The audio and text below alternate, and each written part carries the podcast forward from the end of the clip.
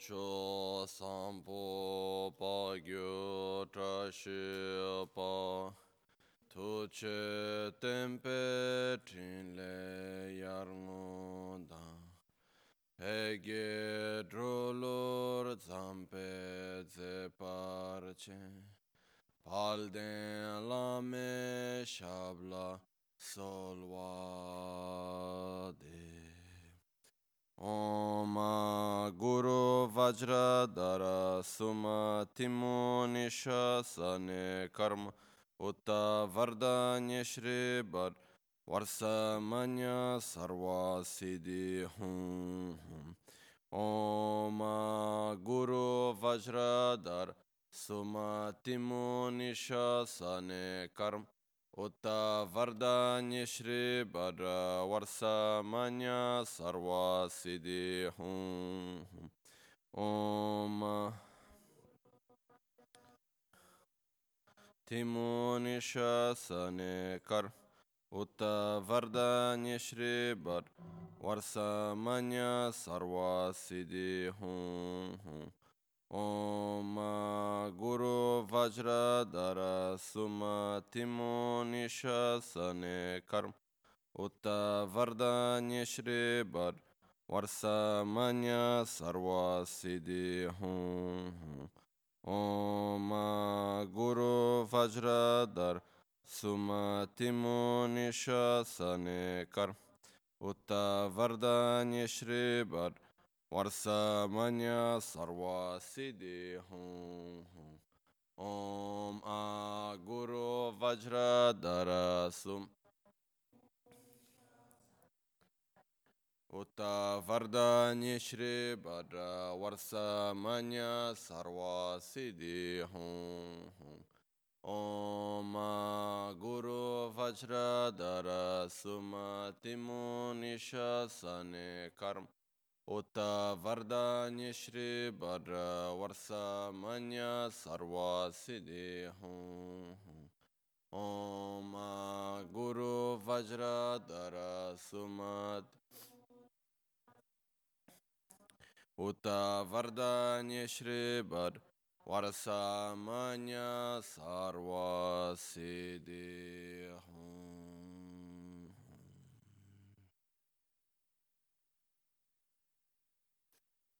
dhāgī chēcūn lāma tūcē chēn nyamdā dālā tūcē sikṣu sō gēbē shēsān dālā tēndō sō uyōn sōnggē nāwā tsēdō sō tsēcī nīngnē sōwā dēbē tsē dēchēn korlō wēsō lēkshū nē ilā sāmbē dēdēn mā lēpā gēmē lhūngē drupra jīngē lōm Sonyi sodan dikdun shakpe tse dungi namke yinsu lekshu ne.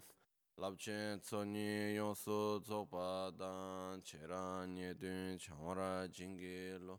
Chanchu pargi nintsen tukun tu niyu peme siudru lekshu ne. Chanchu drube gegen kunshi shi tungen dela drubra jingi lo.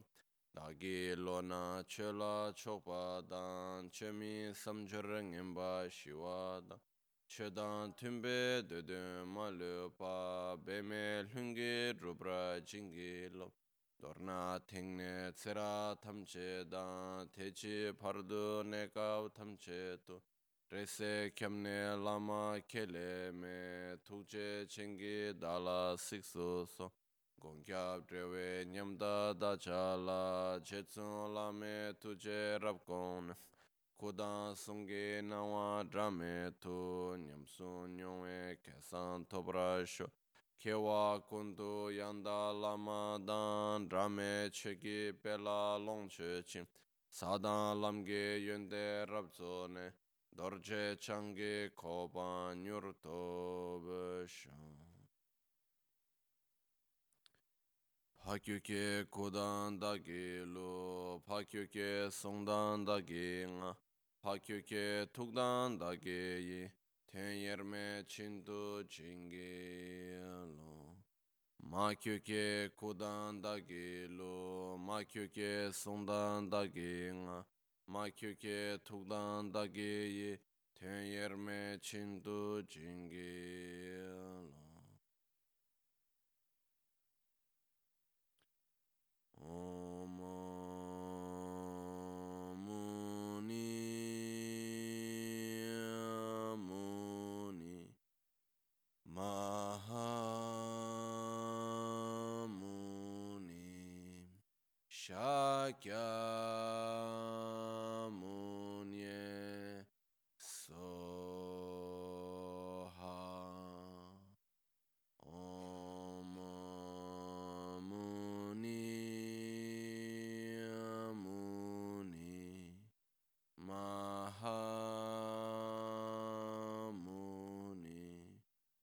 Shakyamuni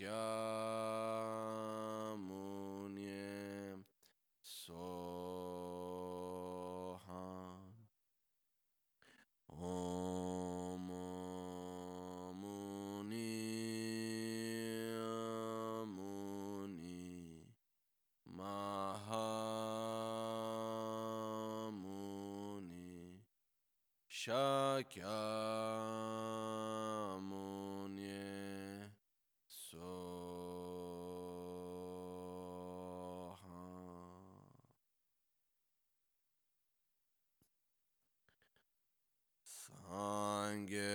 Che danzo ge chonam la pardo dani kyapsu chi da ge jinso gibe sonam trola penchire sange druparisho sange che danzo ge chonam la pardo dani kyapsu chi da ge jinso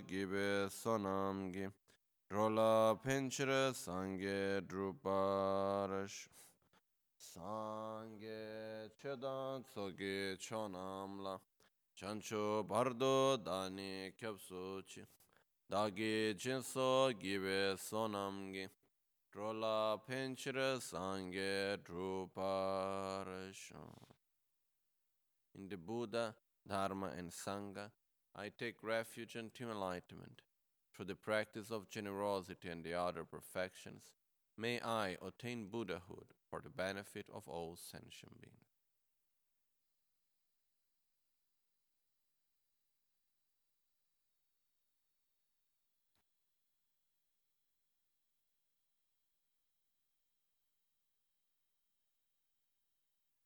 So, first of all, I'd like to say that I'm really happy to start this course, to start this, how to say, path of actually seeing Buddha's teachings. And uh, not only as an introduction to Buddha's teachings, to Buddhist philosophy, to Buddhist practice, but uh, it's also at the same time that it is an introduction, it's also a way of going a little more deeper into it. For those that have already listened to this, there are some people here that have already done this whole course in the past also. But still, it's very good to repeat again and again. You know, as traditionally it's done, it's not enough for us to listen to teachings once. We need to listen to it again and again. Why? Because it's not enough just to have an intellectual understanding. We need actually to deepen our understanding by listening and reflecting again and again in such a way that it actually becomes part of us.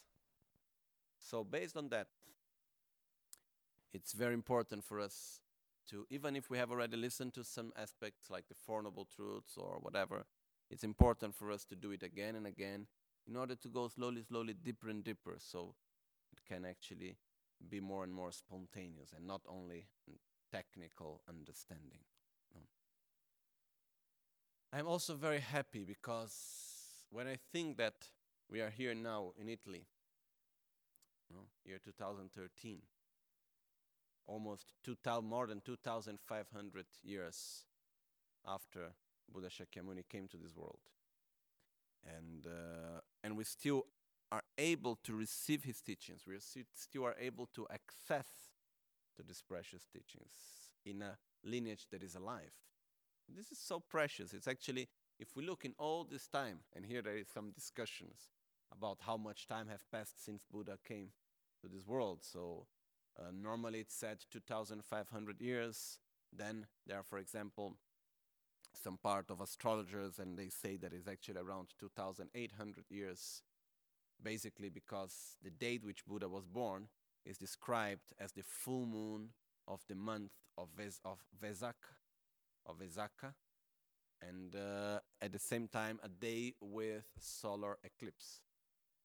So when we go back, checking when was around that time, around more than 2,500 years, starting from 2,500 years ago backwards, when it was the date, which was the month of Vesaka, at the full moon, which means only full moon can be a solar eclipse. With a solar eclipse, we go around 2,800 years back. So this is one of it. So, but it's really, for me, actually doesn't change much if it's 2,500, 2,800 to 3,000, whatever. The main point here is that many centuries have passed, many things have happened in between. So we have had wars, famines, big cultural changes. So many things have happened. You know, if we look to India, Buddhism is almost not there anymore. If we look to Indonesia, Buddhism is almost not there anymore, which was very strong Buddhist countries. Nepal, you know, so much have changed also. And like this, we can go on and on. And the point is that if we go to where is Pakistan or today, Udhyana and Afghanistan, it was one of very strong Buddhist place. Nothing there left anymore. Only some statues somewhere mostly. But here we are, you know. With all these difficulties, we find ourselves here today not only being able to access Buddha's teachings, but from a life lineage. And this is so special because, you know, for example, we have here all the books of the Kangyur and Tengyur, which are all the sutras of Buddha and all its commentaries. But to have only the books, what we do with them? Okay, we can read them, but still, it's difficult to understand. Uh, and uh, only to have the books and to read the books without actually having a direct transmission, it's some kind of empty. So that's why it's very important for us to have a direct transmission, to be able to access such teachings through a lineage that is alive. So this gives me such joy to see that, you know, interdependence works very often in a very strange way, you know, how we see. So we are here in Italy. These teachings have come from India, gone to Tibet. Actually, part of them have gone from India to Indonesia, from Indonesia back to India, from India to Tibet. And now here we are in Italy. I am from Brazil. You know. It's things that actually, if we try to program, if we try to understand and say, oh, how actually can we make it happen? Because uh, it's, it's really not working. Interdependence works very often in a very strange way, let's call it like that. In a way, it's not strange, but it's a way how we cannot program it from the beginning. So, in, through all of this, we are here and we are able to access Buddha's teachings, and this makes me such, such a great joy. So, there was this man who lived around 2,500 years ago he discovered something marvelous, which we still, you know, it takes a lifetime really to understand deeply what he discovered. But even when we have a glimpse of it, it already, gives great joy. And it was passed to his disciples who also realized it, to their disciples who realized it, and here it comes to us. So we are able to share it. This is something which gives me great joy, but also the amount of joy and how if to be able to feel such joy, it depends also on understanding or not the Buddha's teachings and seeing its preciousness. Because it's like uh, when I think about one of my teachers, my gurus in Tibet, which is uh, Khenpo Kajen Losam. So he's the abbot of Tashilhunpo. And uh, whenever he talks about Lama Tsongkhapa, know, whose image we have here in my right side. Whenever he talks about Lama Tsongkhapa, he feels joy. And he cries like a child. Like uh, it's a, it's a bit strange even sometimes to see this old man of almost 80 years. You know, Tibetans do not cry easily. Generally speaking, Oriental people do not show their emotions so much. They're not like Brazilians, no? And what happened? There he is, whenever actually talking about Lama Tsongkhapa, he starts crying. Like uh, I have seen that at least five times. And he starts talking about Lama Tsongkhapa, but not like remembering, just like reading, for example, there was the book which we were studying on the gradual path to enlightenment and uh, written by what the disciple of Lama Tsongkhapa, Gyatso Rinpoche. And he was, by the end of the book, Gyatso Rinpoche writes, all of this which I have here written are in accordance to the teachings of my most venerable and kind guru, uh, Lama Tsongkhapa, blah, blah, blah. And then he just reads that phrase, and suddenly he starts, his, his voice gets blocked, and he starts crying like a baby. You know? And look at that. Wow. Not only once, it happened many times. Why? Because of joy, because of gratitude. Why? Because he has a deep understanding on Buddha's teachings, and especially on Lama Tsongkhapa's teachings, so he feels such great he feels the kindness of Lama Tsongkhapa so gratefully. He feels so grateful towards Lama Tsongkhapa that whenever, even by reciting his name, by remembering his name, he starts crying of joy. So, how much we are able to have joy when remembering the teachings, it depends also on how much we deeply understand the teachings and put it into practice. Okay? So, okay.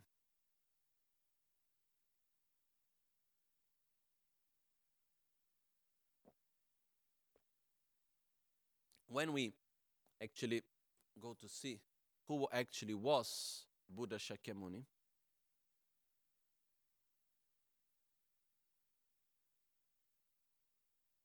there are basically two different approaches to Buddha's life. One approach, which is from the Theravada Hinayana tradition, which is uh, normally I say Theravada the Hinayana because Actually, Theravada is one of the 18 Hinayana schools. So, which is basically the traditions of Buddhism which developed later through the Southeast Asia, which is now in Thailand, uh, Sri Lanka, Burma, and so on. While they, then, then there is the Mahayana view, which is the tradition that developed mostly through Nepal and Tibet and China, and from thereafter to Japan, and so on.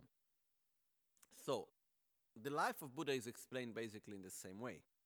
The main difference, so the, for example, the what happened in during Buddha's lives and so on, is taught in the same way. The main difference is that in the Mahayana tradition, for example, in the text called the Lalita Vistara, it's talking more about Buddha before even coming as Prince Siddhartha, before coming to this body as we know him of Buddha Shakyamuni. So, he's starting from before that, as he was the Bodhisattva in Tushita, which is the land of joy, which is one of the God realms. It's said to be that in this world we have the six realms on which there is the human world, and above it there are the God realms, and then we have like 33 levels, and on the last one, there is uh, Tushita, the land of joy, in which Buddha, Shek- Buddha was living, and together with him, there is like Buddha Maitreya and many other holy beings there. Lama Tsongkhapa is supposed to be there also, and so on. So, at that moment, they had a sort of a meeting to make it simple, okay? there was a meeting which said, okay, it's time for a new Buddha to go down to this world. Buddha Shakyamuni was is said to be the fourth Buddha of this era. So they said, okay, it's time for a new one. Who is going? No. And then they were like discussing and they were saying, okay, this is times of degeneration. It's not so easy. Needs to be really special in order to, to, to deal and to give the Dharma because there is not much openness, then there is not much sensibility. It really needs a special approach in this sense. So at that point came Buddha Shakyamuni and Buddha said, Okay, I will come, I will go. And at that point, They said, okay. They were all very grateful and so on. And then at that point, they were discussing and say, okay, so then where shall a Buddha be reborn? Where is of more benefit? So at which place, on which family, and so on and so on. So finally, it was decided the family of the king of the kingdom of the Sakyas in the foot of the Himalayas, in the north of India, which is today the south of Nepal. And uh, in this place, which today is called Lumbini, where there was this kingdom of the Sakyas, Buddha was born in his mother, which was called Maya Devi. So, the point is that Buddha is seen already as a bodhisattva. He was already coming with the clear intention of helping sentient beings by taking that birth consciously. So, already had all the realizations from the very beginning. So that's why even the Lalita Vistara is also called, it's like a play, you know, um, which is saying that the Buddha came and all his process of learning and so on was like a divine play. It's like if it's not something that he really needed to do, he already had the realizations from before. But even if it's like that, you know, I deeply believe personally that there was a whole process in the life of Buddha of learning, of understanding, of finding the right way. So, what happened is that Buddha was born into this family of noble, actually warriors, noble warriors, which uh, was the king. He was a warrior king. And um, in the moment just after Buddha was born, came some sages and they were making predictions saying that Buddha was actually to be a very great king or a great sage. And sure, what Buddha's father wanted was for him to be a great king. He didn't want Buddha to be a sage or a spiritual master or anything like that. He wanted Buddha to become a strong king and to conquer other countries and things like that, other kingdoms and things like that. Anyhow, so he tried to protect Buddha in the best way as he could from anything that could take him to a spiritual path. So basically, he tried to protect him from suffering and from seeing suffering. But that was not really possible. Buddha, since he was a small boy, he was always very compassionate and he was very much to the spiritual path. Even though he was ex- extremely intelligent and he could learn everything, he was strong and everything else, but he was not at all into the path of being a warrior.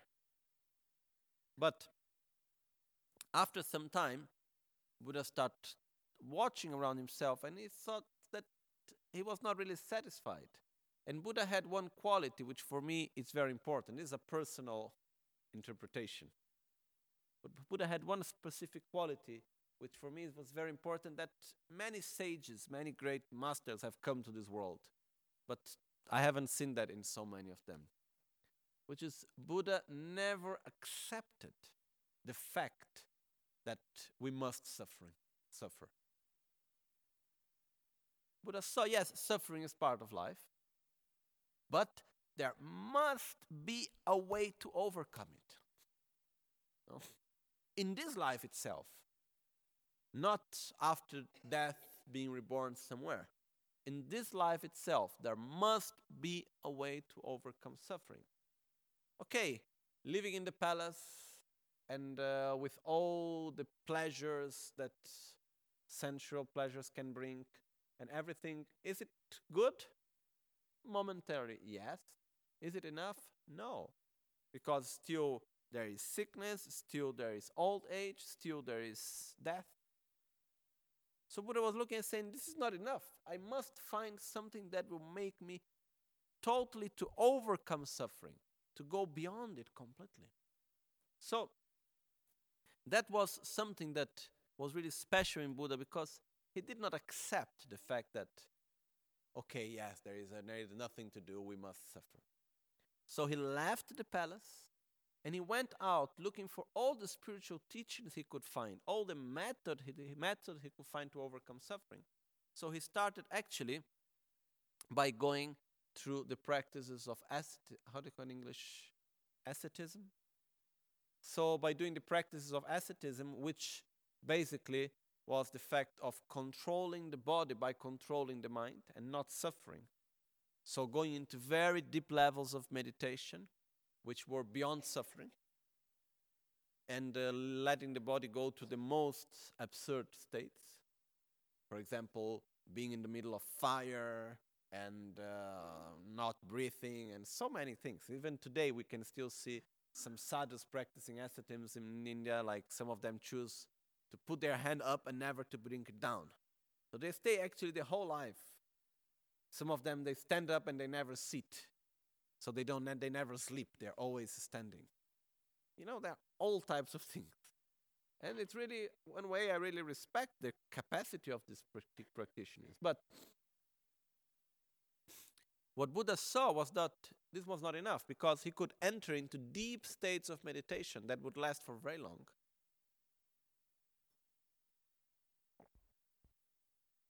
And while in these deep states of meditation, there would be no suffering. But sooner or later, he needed to come out of these states of meditation. And when coming out, there was suffering again. So, what's the point of staying in a state of meditation that can last for years and years, or for hundreds of years, if sooner or later you need to come out again? So, Buddha said that's not enough. There must be something else. So, that was basically when he abandoned the practice of asceticism. And he said, That's not the path. I must find another way. But at his, at his time, Buddha had many teachers. But each teacher the Buddha had, after some time, he was actually reaching the level that the teacher could teach him. So at a certain point, he said, Okay, I must find my own way. How? By research, by inner research. That's why, like Lama Gangchen is saying, Buddha is an inner scientist because he really went deep within himself by making inner research and checking where is actually suffering coming from. How is possible to overcome it? And after a long research which lasted the last part of it lasted like 6 years in meditation buddha actually reached the state of not only comprehending but eliminating completely all causes of suffering and developing his qualities to their maximum potential, which we call reaching enlightenment. So once Buddha reached enlightenment, he actually stayed in the forest still meditating. He was in Bodh Gaya and uh, he reached enlightenment under a tree. And uh, this is also showing us that actually the environment, being in a pure environment, is so important. Buddha didn't went to reach enlightenment and he didn't go to meditate in a palace. He went to the forest, deep within the forest, in the pure nature. So here also comes the importance of nature. But in that state of meditation, Buddha found out and realized the causes of suffering, eliminated them, and realized his qualities to their maximum potential. We're going to see later better what actually Buddha did, what he realized at that moment. But the first words that Buddha said in Tibetan say sabshi sula which means profound and peaceful free of elaboration of clear light and non-composed. Such a nectar I have found. To whoever I may explain it will not be able to understand it. So I remain by myself in the forest. So Buddha remained for another 49 days meditating in the forest until came from the God realm, which had clairvoyance. There was uh, Brahma and Vishnu that actually saw that Buddha had such realization. So they came down to Buddha and they said, Look, they offered their own symbols, which were the conch and the wheel. They offered it to Buddha and said, Please turn the Dharma wheel teach the Dharma. They were symbolizing share what you have realized with others because it's too precious for you only to keep for yourself. So this was the condition. Because Buddha, from my point of view, never really had the intention of creating Buddhism or creating a religion or anything like that. Simply, he went out to meet his first disciples, which were when he was doing asceticism. And uh, they met him because they were going on asceticism. And at a certain point, Buddha said, Look, I think that's not the right path. So they said, Oh, you are weak. You don't want to follow asceticism anymore. So they gave up on Buddha. But after that, when Buddha went to Sarnath in Varanasi and met with them, they had quite a good sensibility. So when they saw Buddha, which was so changed, they saw Buddha full of light and they said, Oh, what happened to you? Teach us what you have learned. And then Buddha started teaching the Four Noble Truths. So, from that is when actually we could say Buddhism actually started, which is when Buddha started to share the teachings, to show to others how to reach the state that he had found. And Buddha never tried to convert anyone. He never went to any place saying, everyone must know this. No. He would travel walking from city to city. In the morning, he would go asking for food. And then he would sit down to meditate and to ask, answer for questions. And people will come to him. And a king, when a king will come, he will talk to him in a way. When a person wanting a simple person wanting to become a monk would come, he would teach him in another way. But always finding the right way, the best words, the best method to bring these people to the same results. And actually, in the sutras, it's saying that Buddha did not teach only people. Whenever he was giving teaching together, there were many other forms of life without a gross body that were present. Hundreds of thousands of gods and semi gods and spirits and all of this that were following the teachings at the same time. That's why traditionally, when we start giving a teaching, is also we put the intention that in which we say like da luda mi dam. Mi dam. Ah, to which means I will teach the dharma in all the languages that exist so we visualize not only human beings that are present but all other forms of life also that may want to receive this teaching at the same time but the point was that Buddha was sharing and adapting the teachings to the mentality of each one that was coming. Not only saying, oh, this is the only way, he was really adapting it to the mentality and to the capacity of each and every one that was coming to him.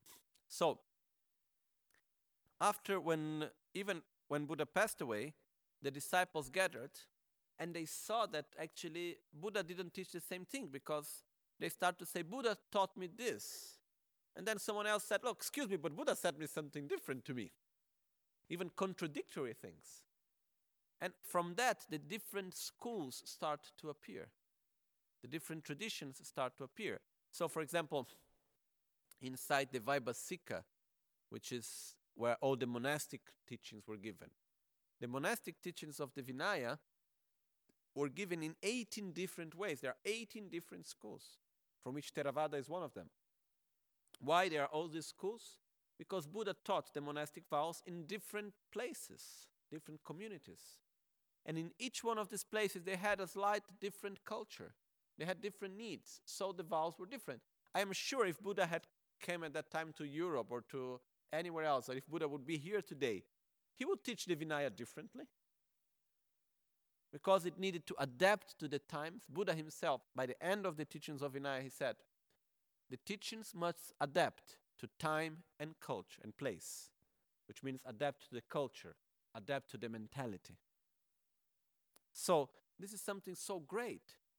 And that's also one of the reasons why I believe Buddha never left anything written himself. The disciples gathered after and they transcribed what they remembered. So, all of the sutras of Buddha starts by saying, Dike dagi one day, so I heard. So they start by remembering and oh i was at this place and together there was this disciple and there was shariputra and there was uh, uh, ananda and then this disciple made such question to buddha and then he answered like this this this this this this and that so all the disciples after that 300 disciples gathered after buddha passed away and they transcribed all the teachings of buddha but Buddha himself never wrote anything. Why? You know, I have talked about this many times. I myself have reflected upon this many times. I never saw anything written. saying why he never wrote anything. But personally, I believe that is for the fact that words change meaning within time. And if we get too much stuck only to the word, we would be there today only giving interpretation to what Buddha said in the words and so on. Instead, Buddha gave more importance to the direct transmission, which is what it's being transmitted, it's not words, it's not concept, but are states of mind. When we say Buddha's teachings basically the main important aspect, for example, of renunciation, of bodhicitta, of correct view of reality. Bodhicitta or renunciation is not a concept, it's a state of being, it's a state of mind that we need to develop within ourselves. It's not enough just to actually understand it. You know, to understand what is renunciation is quite easy. To realize it is something else. So the point is that the actual teaching is the realization. The Dharma is not the words which are written, it's the actual realization of love, compassion, wisdom, and so on. So, if I am up to teach about renunciation, I am supposed to, following the right way of Buddha's teachings, I'm supposed to find the words, to find the methods, to find whatever means I can have in my hands in order to make those that are listening, those to whom I am teaching, to be able to realize renunciation within themselves. So, Buddha gave a great importance to his disciples and to the disciples of his disciples in order for them to transmit not only the teachings which they learned verbally, for example, we are just now going to see the Four Noble Truths. And sure, we are not so the Four Noble Truths using the same terms that are being used for centuries and centuries and centuries. But at the same time, it's extremely important that when a transmission is given, those who are giving the transmission, they must have an understanding, they must deeply believe, at least, in what they are teaching, and if possible, they must have some deep understanding and realization about what they are teaching. The best is if they have fully realized it. But the point is that when we talk about learning Buddha's teachings, it's not technically learning what Buddha has said. Also, it, it's part, but this is just one of the tools. For example, when I studied Buddha's teachings in the traditional Tibetan way of studying, which follows the lineage from Nalanda in the north of India and so on, which is studying it in a very academic way, going there word by word what's the meaning what's the definition how it's classified and debating about this and checking one text said this the other text said that and we go deep and so on. I like it very much. But this is not the final goal to know that. The fin- this is just one tool in order to realize buddha's teachings in order to understand it deeply within ourselves so when we go to talk about the Four Noble Truths for example it's not only understanding what is suffering and so on, it's deeply understanding, realizing within ourselves, experiencing, yes, I suffer, and understanding the three levels of suffering within ourselves. Understanding second noble truth, understanding deep that and recognizing which are the causes of suffering, seeing it with our own eyes.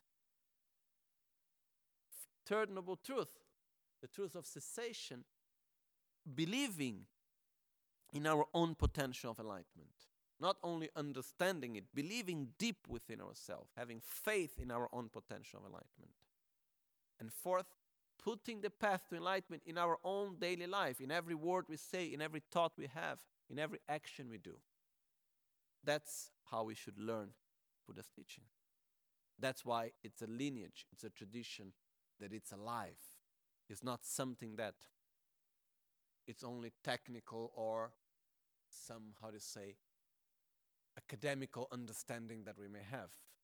I repeat, academical learning, it's good to study very detailed Buddhist teachings and so on. It's very useful as a tool to realize it. So, Buddha's teachings came to us through many different lineages and many different traditions. And we are lucky to have so many lineages and traditions. Why? because each teacher he did what Buddha told him to do, which was to teach to his own disciples in accordance to their own mentality and capacity.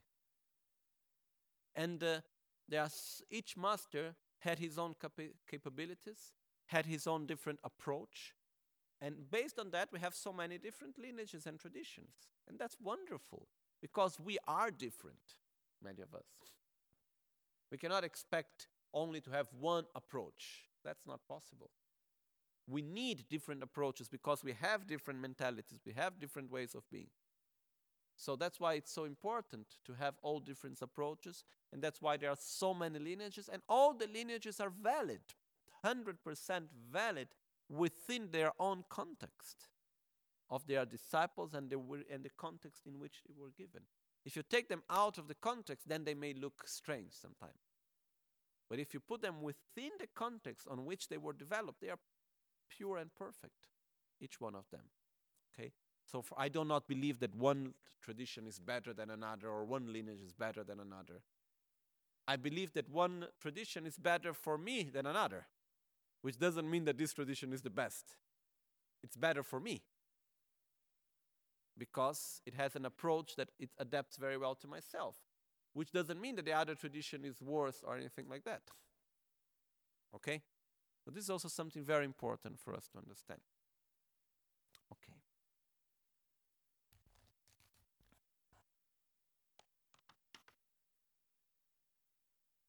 Che tsun la me ko tse rab ten chin nam kar tin le cho chur ge pa dang lo san tempe dre me sa som ge dro we mun se ta to ne gyur chi ni mo de le tsen de le ni me kuyan de le kshin Ninsen takto delek pe kuncho sumge jinge lob kuncho sumge ngodrup tsol Poncho sumge trashisha.